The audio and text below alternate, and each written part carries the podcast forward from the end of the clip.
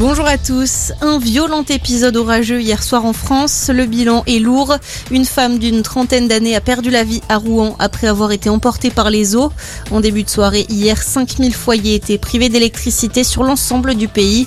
Dans le sud-ouest, des grêlons de plusieurs centimètres ont fortement endommagé une partie du vignoble d'Armagnac. En région parisienne, le festival Will of Green a dû être interrompu. 40 000 personnes ont été évacuées. Dans le Loir-et-Cher, un groupe de 10 000 scouts a trouvé refuge dans le château de Chambord.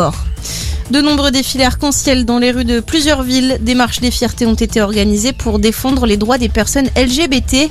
Des milliers de personnes gays, lesbiennes, bisexuelles ou encore transgenres ont manifesté dans une ambiance festive hier.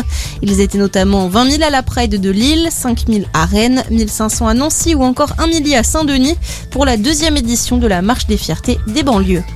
À l'étranger, le jubilé de platine de la reine se clôt aujourd'hui, dernier jour de festivité au Royaume-Uni. De nombreux pique-niques vont avoir lieu en plein air dans les rues des pays du Commonwealth. Une grande parade va également défiler dans le centre-ville de Londres jusqu'au Buckingham Palace. Fin des célébrations avec God Save the Queen. L'hymne national sera interprété par Ed Sheeran.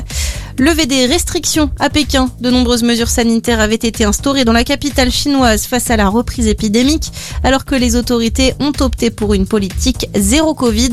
Les écoles, les commerces non essentiels et les lieux publics étaient fermés depuis début mai. Les restaurants ne pouvaient faire que de la vente à emporter. Les établissements scolaires vont rouvrir dans huit jours et dès demain, les restaurants vont retrouver leurs clients. Et puis le choc ce soir porte d'Auteuil, finale homme de Roland Garros, Raphaël Nadal face à Casper Rude. Le Norvégien tentera de rafler son premier titre de Grand Chelem. Il devra réaliser un tour de force face à l'Espagnol qui vise un 14e trophée sur terre battue. C'est la fin de cette édition, on reste ensemble pour un prochain point d'information.